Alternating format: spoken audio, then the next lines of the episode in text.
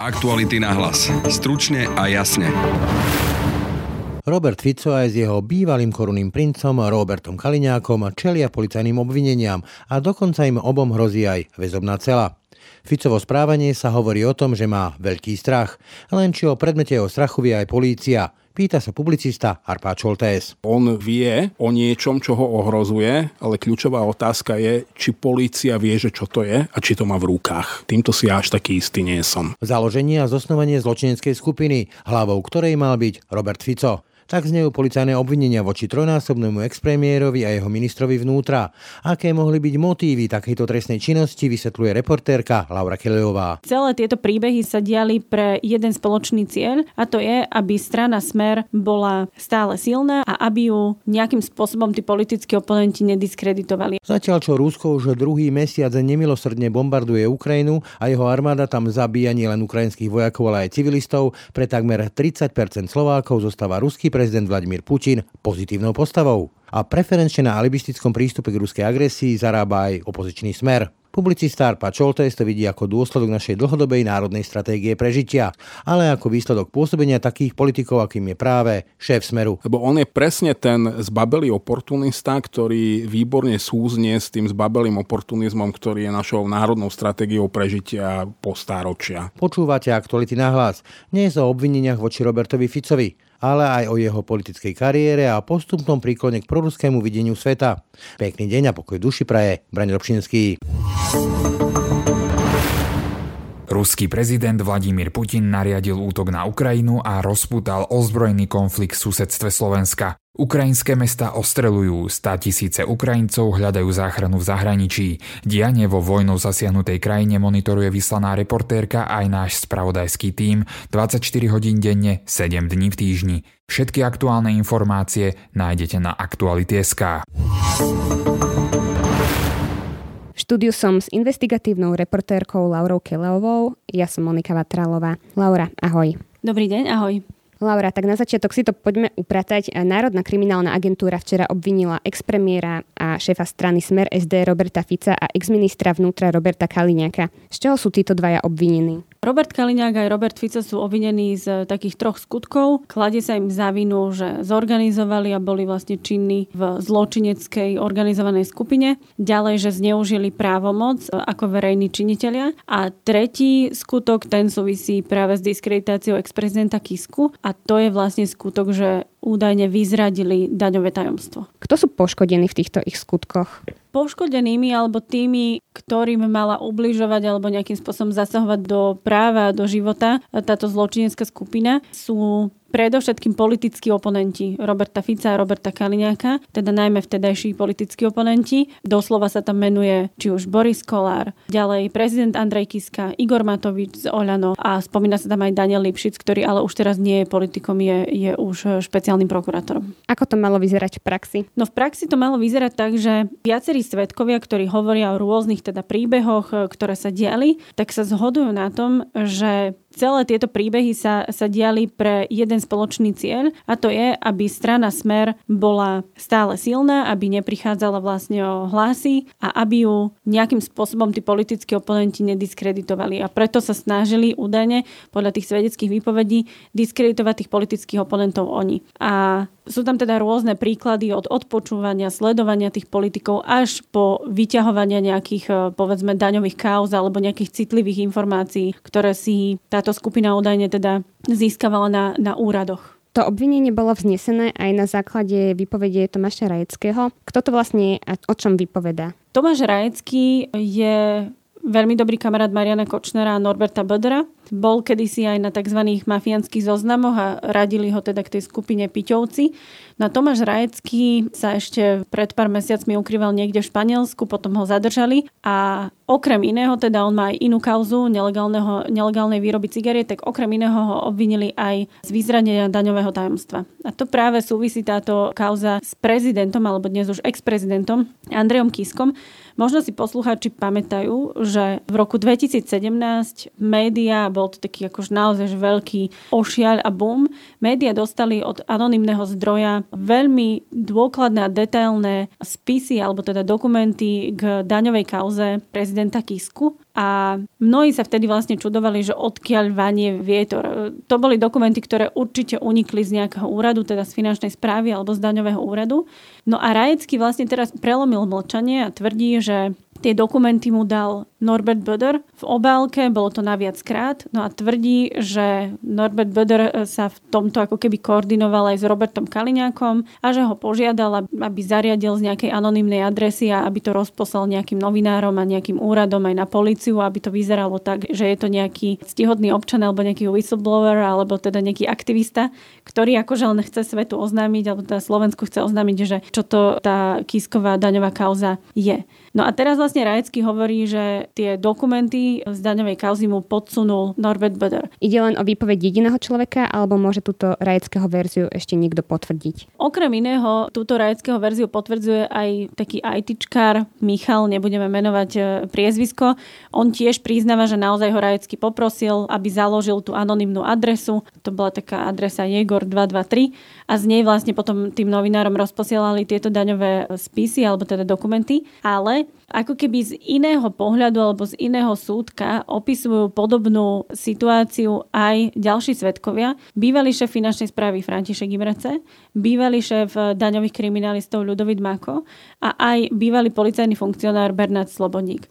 A oni tvrdia, že aj v rámci policie, ale teda hlavne v rámci úradu vlády, ktorému vtedy šéfoval Robert Fico, mali teda rôzne stretnutia aj priamo vo Ficovej kancelárii, kde vlastne z finančnej správy Mako s e, Imrecem doniesli vlastne takú ako keby analýzu toho, že čo Kiska a jeho firma KTAG spravili, ako si údajne teda optimalizoval niektoré, niektoré výdavky a snažili sa to ako keby tým e, ľuďom na tom stretnutí vysvetliť. A na tom stretnutí podľa teda týchto spomínaných troch svetkov mal byť okrem Fica aj Robert Kaliňák, mal tam byť aj Norbert Böder a mal tam byť aj Tibor Gašpar. A to sú práve tie mená, ktoré vlastne včera policia označila ako novú zločineckú skupinu okolo Roberta Fica. Kiska nie je jediný, na ktorého sa vyťahovali zvláštne materiály. Takýmto politikom bol aj Igor Matovič. Týka sa aj jeho táto kauza? Áno, týka, pretože Igor Matovič je jeden aj z oficiálne ako keby poškodených v tejto kauze. No a tam je opäť svedectvo Františka Imreceho, ktorý tvrdí, že jedného dňa, niekedy, myslím, že to bolo v roku 2016 začiatkom, za ním prišiel Erik Tomáš, čo bol vtedajší hovorca Roberta Fica, taká pravá ruka. Dnes už je ale poslancom strany hlas. A údajne si teda Erik Tomáš vypýtal akúsi analýzu alebo nejaký sumár Matovičovej daňovej kauzy. Opäť vlastne sa opakovala ako keby situácia a Imrece tvrdí, že túto úlohu potom ďalej posunul svojmu kolegovi z finančnej správy Danielovi Čechovi, ktorý vyrobil tú analýzu alebo teda tú štruktúru, nejaký diagram a ďalej ho teda posunul náspäť Imrecemu a ten ho potom ďalej mal posunúť opäť Erikovi Tomášovi. Vypovedá o tom aj Daniel Čech, teda človek, ktorý mal ako keby s tými dokumentmi k Matovičovej firme pracovať, ktorý mal poskladať nejakým spôsobom nejaké, nejaké mediálne výstupy. A on najprv hovoril, že, že si nebol istý alebo že nevedel, že pre koho to vlastne robí, ale že keď videl tlačovku Roberta Fica, ktorý tam vyťahoval práve tieto materiály a tieto detaily, tak pochopil, že to vlastne bolo pre účely strany Smer a pre účely ako keby ich predvolebného boja. To bola naozaj akože veľmi silná a špinavá politická kampaň na jar 2016 a v podstate sa ako keby opakuje to, čo som už aj hovorila pri Kiskovi.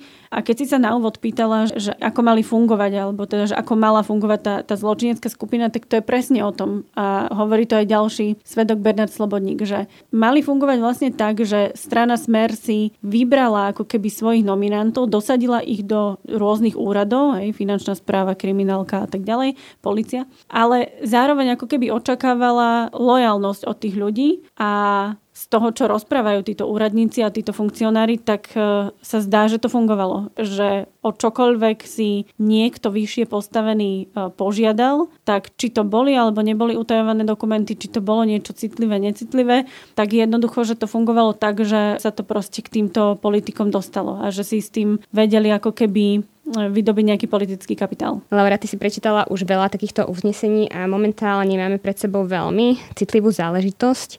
Majú kriminalisti tento prípad dostatočne podložený? No, nemôžem komentovať ja akékoľvek moje nejaké názory, ale myslím si, že ak by bol podaný návrh na väzbu, či už v prípade Kaliňáka, ale možno, že aj v prípade Roberta Fica, nevieme, tak súd v prvom rade, ešte predtým, ako rozhoduje o väzobných dôvodoch, tak musí ako keby skonštatovať, že či je trestné stíhanie týchto ľudí, ale všetkých, nielen týchto dvoch, že či je trestné stíhanie dôvodné. Že či je, krátka ľudovo povedané, či je to na vode, alebo že či to vykazuje nejaké znaky trestného činu. Čiže ja by som počkala aspoň minimálne na zhodnotenie, akési prvotné zhodnotenie súdu, a samozrejme sme veľmi, veľmi, veľmi ďaleko od toho, aby, aby o tejto kauze rozhodoval súd. Nie je vôbec jasné a isté, či sa táto kauza niekedy dostane riadne pred súd na, na hlavné pojednávanie. Takže to by som asi nepredbiehala. Otázne je, ako si to proste bude vyhodnocovať či už prokuratúra, ale potom aj následne súd. Či sa na to budú pozerať ako na obyčajné stretnutia politikov a na obyčajný boj nejakých, povedzme, politických oponentov a súboj nejakých takýchto strán politických, alebo či sa na to budú naozaj pozerať ako zneužívanie toho, že Robert Fico, ale vôbec aj strana Smer bola dlhodobo vlastne najprv jednofarebnou a potom aj neskôr teda v kombinácii s inými stranami, ale obsadzovali a mali obsadené dôležité posty, z ktorých unikali alebo teda utekali nejakým spôsobom informácie von a boli použité na politický boj. Ďakujem Laura za rozhovor. Ďakujem, do počutia. Prezident Putin oznámil dobitie Mariupola, hoci sa tam ešte v Azovstale stále nejakí Ukrajinci bránia. Zároveň Rusko predviedlo test obrovskej medzikontinentálnej balistickej rakety schopnej doručiť jadrové nálože prakticky kamkoľvek po svete. No a na Slovensku obvinili expremiéra Fica a jeho korunu hviezdu svojho času ex-ministra vnútra Roberta Kaliňáka. O týchto témach budem hovoriť so spisovateľom, komentátorom Arpadom Šoltesom. Ahoj a dobrý deň našim poslucháčom. Pekný deň, od mikrofónu želá aj Brian Dobšinský. Takže Arpad, máme tu na stole obvinenie ex-premiéra Fica, ono sa to dalo čakať, bavili sme sa o tom, že to môže k tomu prísť. Týka sa to nejakých daňových tajomstiev Igora Matoviča, Andrea Kisku, Môže to skončiť tak, že ak má prokuratúra a detektívy dobre nabité a neurobia protestné chyby, súd môže konštatovať, že Robert Fico a Robert Kaliňák porušili zákon a tým pádom smer končí. Ale ak nie, tak podľa všetkého to môže skončiť tak, že Robert Fico bude po štvrtýkrát premiér. Milím sa? Vidím to veľmi podobné. Ja som dúfal, že si tento raz e, orgány činné v trestnom konaní naozaj veľmi dobre pripravili stíhanie lebo ide naozaj o kauzu, ktorá, či chceme, či nechceme, má politické dôsledky predovšetkým. Z toho, čo zatiaľ vieme, by som sa bál, že či to je práve tá vec, za ktorú má zmysel stíhať Roberta Fica Roberta Kaliňáka. Máražaš na to, čo hovoril aj sám Robert Fico na tej tlačovej konferencii, kde sa tak v podstate akoby vysmieval tým obvineniam s tým, že keby ma odsúdili za, alebo obvinili za nejakú korupciu, že to by ľudia chápali, ale povedzme, ako majú chápať, alebo ako si budú čítať to, že je obvinený za to, že sa pozeral v odzovkách do daňových priznaní Andrea Kisku či Igora Matoviča. To môže skončiť ako skončil svojho času Vladimír Mečiar ako martýr národný, keď mu vyhodili kuklači dvere elektri. Presne tohto sa obávam a ja jednak ľudia nebudú úplne rozumieť vôbec v podstate toho, že čo je na tom zlé, čo urobil, ak to urobil. Dobre, niektorí tomu rozumieme, že rozumieme deleniu moci a nejakým základným demokratickým princípom, ale to naozaj nie je to, čím by trpela väčšina tejto krajiny. Ak to naozaj spáchal, ako fajn, veď nech ho stíhajú, to je povinnosť policie. Ja tam skôr nevidím to organizovanie zločineckej skupiny. To by som asi, keby som chcel niekoho usvedčovať zo zosnovania zločineckej skupiny, asi by som hľadal iný typ trestnej činnosti. Ja len stále dúfam, že my ani zďaleka nevieme všetko, nepoznáme všetky dôkazy, nevieme, čo má presne prokuratúra v rukách a ako, ako, byť. ako bude presne stavať svoj prípad. A dúfam, že to tak aj zostane až do procesu Fico sa samozrejme bude brániť tým, že toto je politický proces, že je to nejaký lynč. Nie je. To časovanie, povedzme, však to sú staré veci a zrazu sa to objavilo teraz. Povedzme, tá zločinecká skupina, to môže byť kvôli tomu, aby to mal špeciál. Nesmrdí to účelovosťou? Smrdí.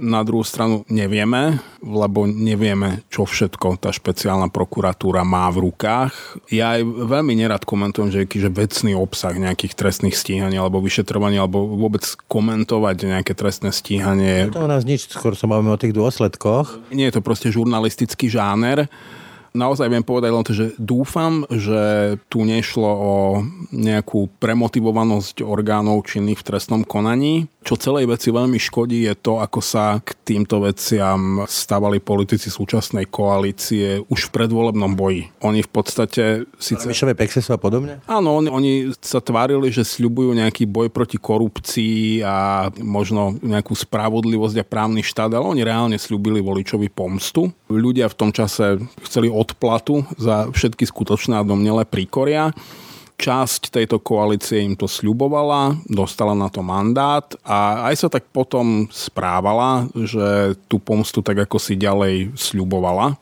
Už len to, že naozaj, že politici hodnotili činnosť e, policie, že presne tie Pexesa, NAKA kalendáre a tie oslavné statusy, že hurá, máme ďalšieho človeka v base, čo ani vecne úplne nesedí, pretože väzba nie je trest. Väzba je len nejaké opatrenie v rámci trestného stíhania. Ľudia vo väzbe sú kompletne všetci z veci nevinní.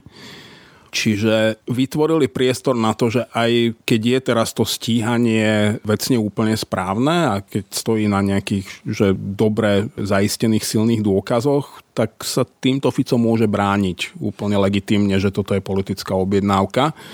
Over. Taká politická objednávka existovala. To, čo my nevieme, je, že či policajti konali na základe tej politickej objednávky alebo na základe toho, že naozaj si robili poctivo svoju prácu. To sa môžeme dozvedieť až v nejakom súdnom procese. Keď vieme dôkazy, ale keď hovoríš, že navodzovali nejaké očakávania a nejakým spôsobom to komentovali, tak ja sa obávam, že či tieto očakávania potom nemôžu viesť k tomu, že ak sa karta obráti, tak všetky zábrany padli a príde opäť k tomu, čo ty voláš lynč, ja tomu hovorím revanš.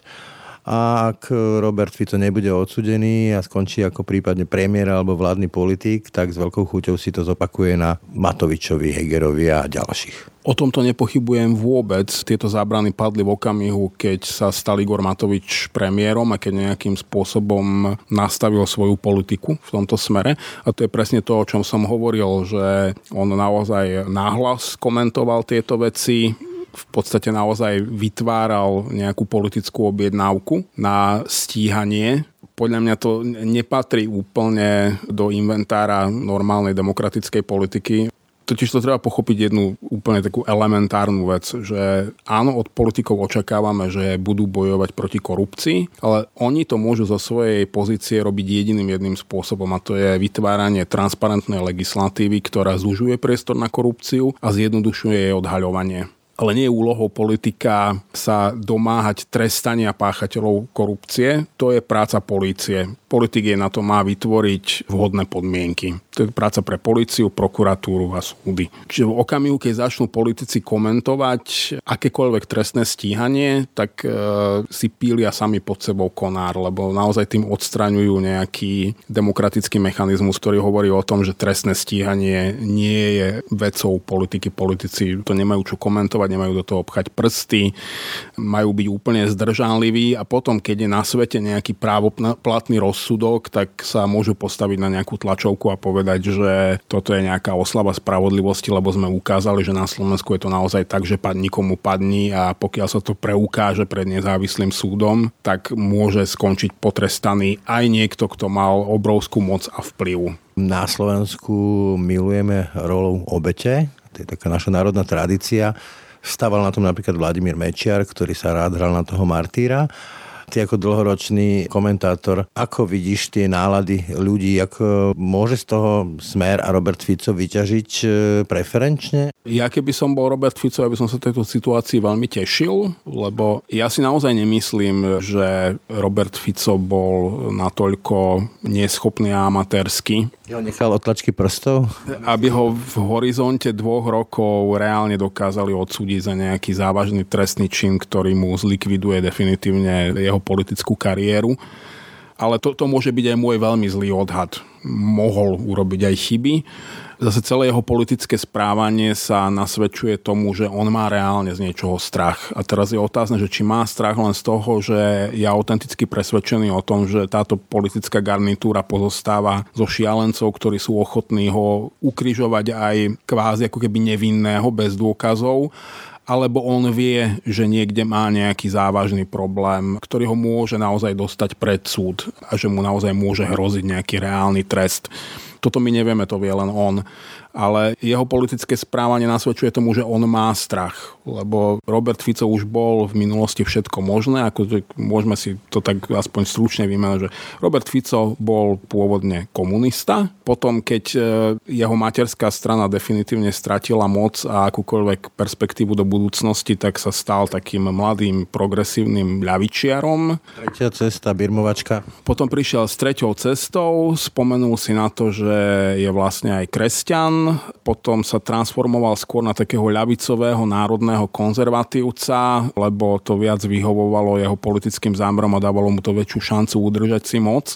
A dnes v podstate mutuje do úplne čistého ortodoxného fašizmu. Čiže možno by sa aj dalo povedať, že je politicky ťažko čitateľný, ale on je vlastne veľmi ľahko čitateľný. Robert Fico je úplne ikonický oportunista, ktorý bude čímkoľvek, čo mu v danom okamihu osobne vyhovuje, ale to, ako on teraz podporuje naozaj fašistický ruský režim, e, vojnu, genocídu na Ukrajine v podstate úplne otvorene. On síce nepovie, že treba tých Ukrajincov pozabíjať, ale ani sa netvári, že by mu to nejakým spôsobom prekážalo. Zrejme sa vedla, ale to sa práve chcem spýtať. Najnovšie prieskumy ukazujú, že v situácii, kde vidíme deň čo deň tie obrázky rozbombardovaných miest, dedín, mŕtvych žien, detí, počúvame tie príbehy, však ich sú tu tisíce, ktoré oplakávajú svojich manželov, a napriek tomu takmer 30% ľudí tu sympatizuje s Putinom. Čo to o nás hovorí? Kde sa berie tá prítulnosť k takýmto režimom s takýmito atrocitami? K tomuto som sa chcel dopracovať, že Robert Fico naozaj si dokázal tak dlho udržať moc a naozaj veľmi presvedčivým spôsobom a veľmi šikovne, keby sme brali politiku čisto ako remeslo bez morálky, tak Robert Fico bol politik, ktorému sa tu veľmi dlho nikto nevyrovnal, lebo on je presne ten zbabelý oportunista, oportunista, ktorý výborne súznie s tým zbabelým oportunizmom, ktorý je našou národnou stratégiou prežitia po stáročia. Že my nebojujeme, my sa nebránime, keď nás chce niekto znásilniť, tak nás pritom predsa nemusí ešte aj dobiť a národnú hrdosť si potom uchováme tým, že povieme, že to bola láska. Povedali sme to Hitlerovi, povedali sme to Stalinovi, že my ho teda ľúbime. Aj, Husákovi. aj potom, čo nás znásilnili Husákovi, Byľakovi, komukoľvek. A Robert Fico tomuto veľmi dobre rozumie. On, on je naozaj veľmi reprezentatívnym reprezentantom svojho národa a tejto mentality.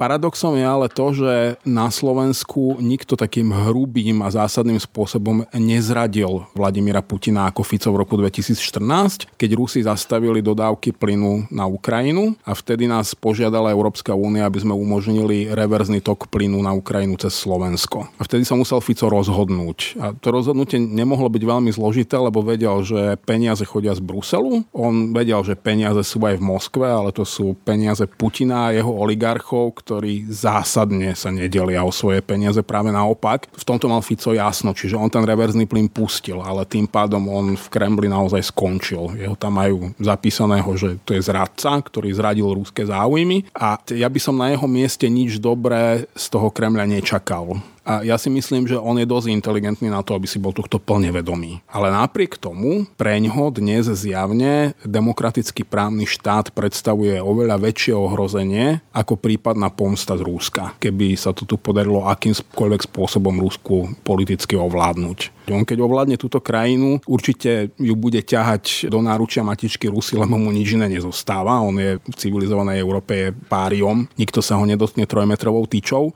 On si tohto plne vedomý. Plus on nebude chcieť už nikdy riskovať, aby sa musel báť, že sa mu stane to, čo sa mu deje práve teraz. Že by sa musel báť toho, že ho postavia pred súd. Čiže on tu zavedie podobný režim, aký zaviedol Viktor Orbán v Maďarsku. On to bude musieť urobiť veľmi rýchlo a veľmi špinavo, nebude mať čas to robiť 12 rokov meko tou cestou pomaličky a tým pádom on naozaj uviazne v tej ruskej sfére vplyvu, lebo mu nič iné nezostane. A mu sa veľmi ľahko môže stať, že sa stane obeťou svojich e, dnešných služobníčkov, ktorí jednoducho budú pre tú Moskvu oveľa dôveryhodnejší, lebo zatiaľ ju nikdy nepodrazili a urobia nejakú službu. A on si tohto všetkého podľa mňa je vedomý. A preto si ja myslím, že on má naozaj taký, že reálny, racionálny, triezvy, dobre premyslený strach, že on vie o niečom, čo ho ohrozuje, ale kľúčová otázka je, či polícia vie, že čo to je a či to má v rukách. Týmto si ja až taký istý nie som. Kľúčovú úlohu v tom, ako bude vyzerať aj slovenská politická scéna, bude hrať Rusko. Respektíve to, ako dopadne konflikt na Ukrajine. Podľa všetkého sa to bude ťahať ešte asi dosť dlho a už dnes vidíme, že podstatné môže byť, ako sa bude droliť tá ochota znášať, povedzme, že dopady sankcií a podobne.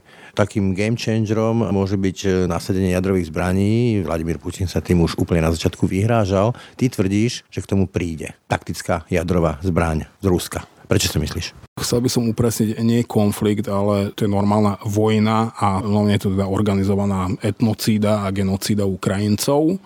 A ja teda netvrdím, že to príde, lebo to jednoducho nevieme. Ja len tvrdím, že sú dve možnosti. Buď je Vladimír Putin naozaj odhodlaný zmeniť svetový poriadok a naplniť to, čo on považuje za historickú úrohu Ruska. A to je naozaj, že zachrániť svet pred ním samým a urobiť svet rúským.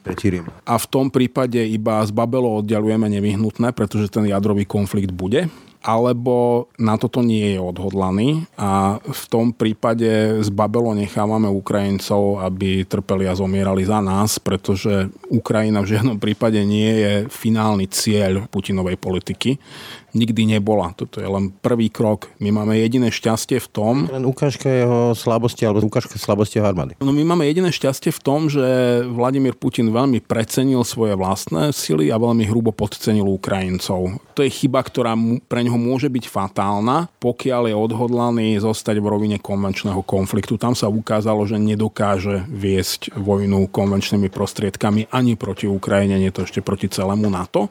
Ale pokiaľ je on odhodlaný pokračovať nekonvenčnými prostriedkami, tak to sú jadrové prostriedky a v tom prípade on je naozaj ochotný naplniť to, čo napokon jeho propagandisti dlhodobo hovoria, oni to nehovoria nám, oni na to pripravujú svoju vlastnú populáciu, ktorá tomuto podľa mňa... Vybombardovala Prahu, Londýn, Varšavu, to sa opakuje. Oni tomu autenticky veria, že naozaj, že Západ treba premeniť na nejakú postapokalyptickú jadrovú púšť a oni sa podľa mňa neboja ani tej odpovede a do istej miery tomu aj rozumiem, pretože koho v tom obrovskom šírom Rúsku bude trápiť, keď nejaká jadrová bomba zničí Moskvu alebo Petrohrad. Oni tam nemajú úplne pozitívny postoj k tým, práve k tým bohatým, k tým Moskalom, ktorých tiež nemajú veľmi radi.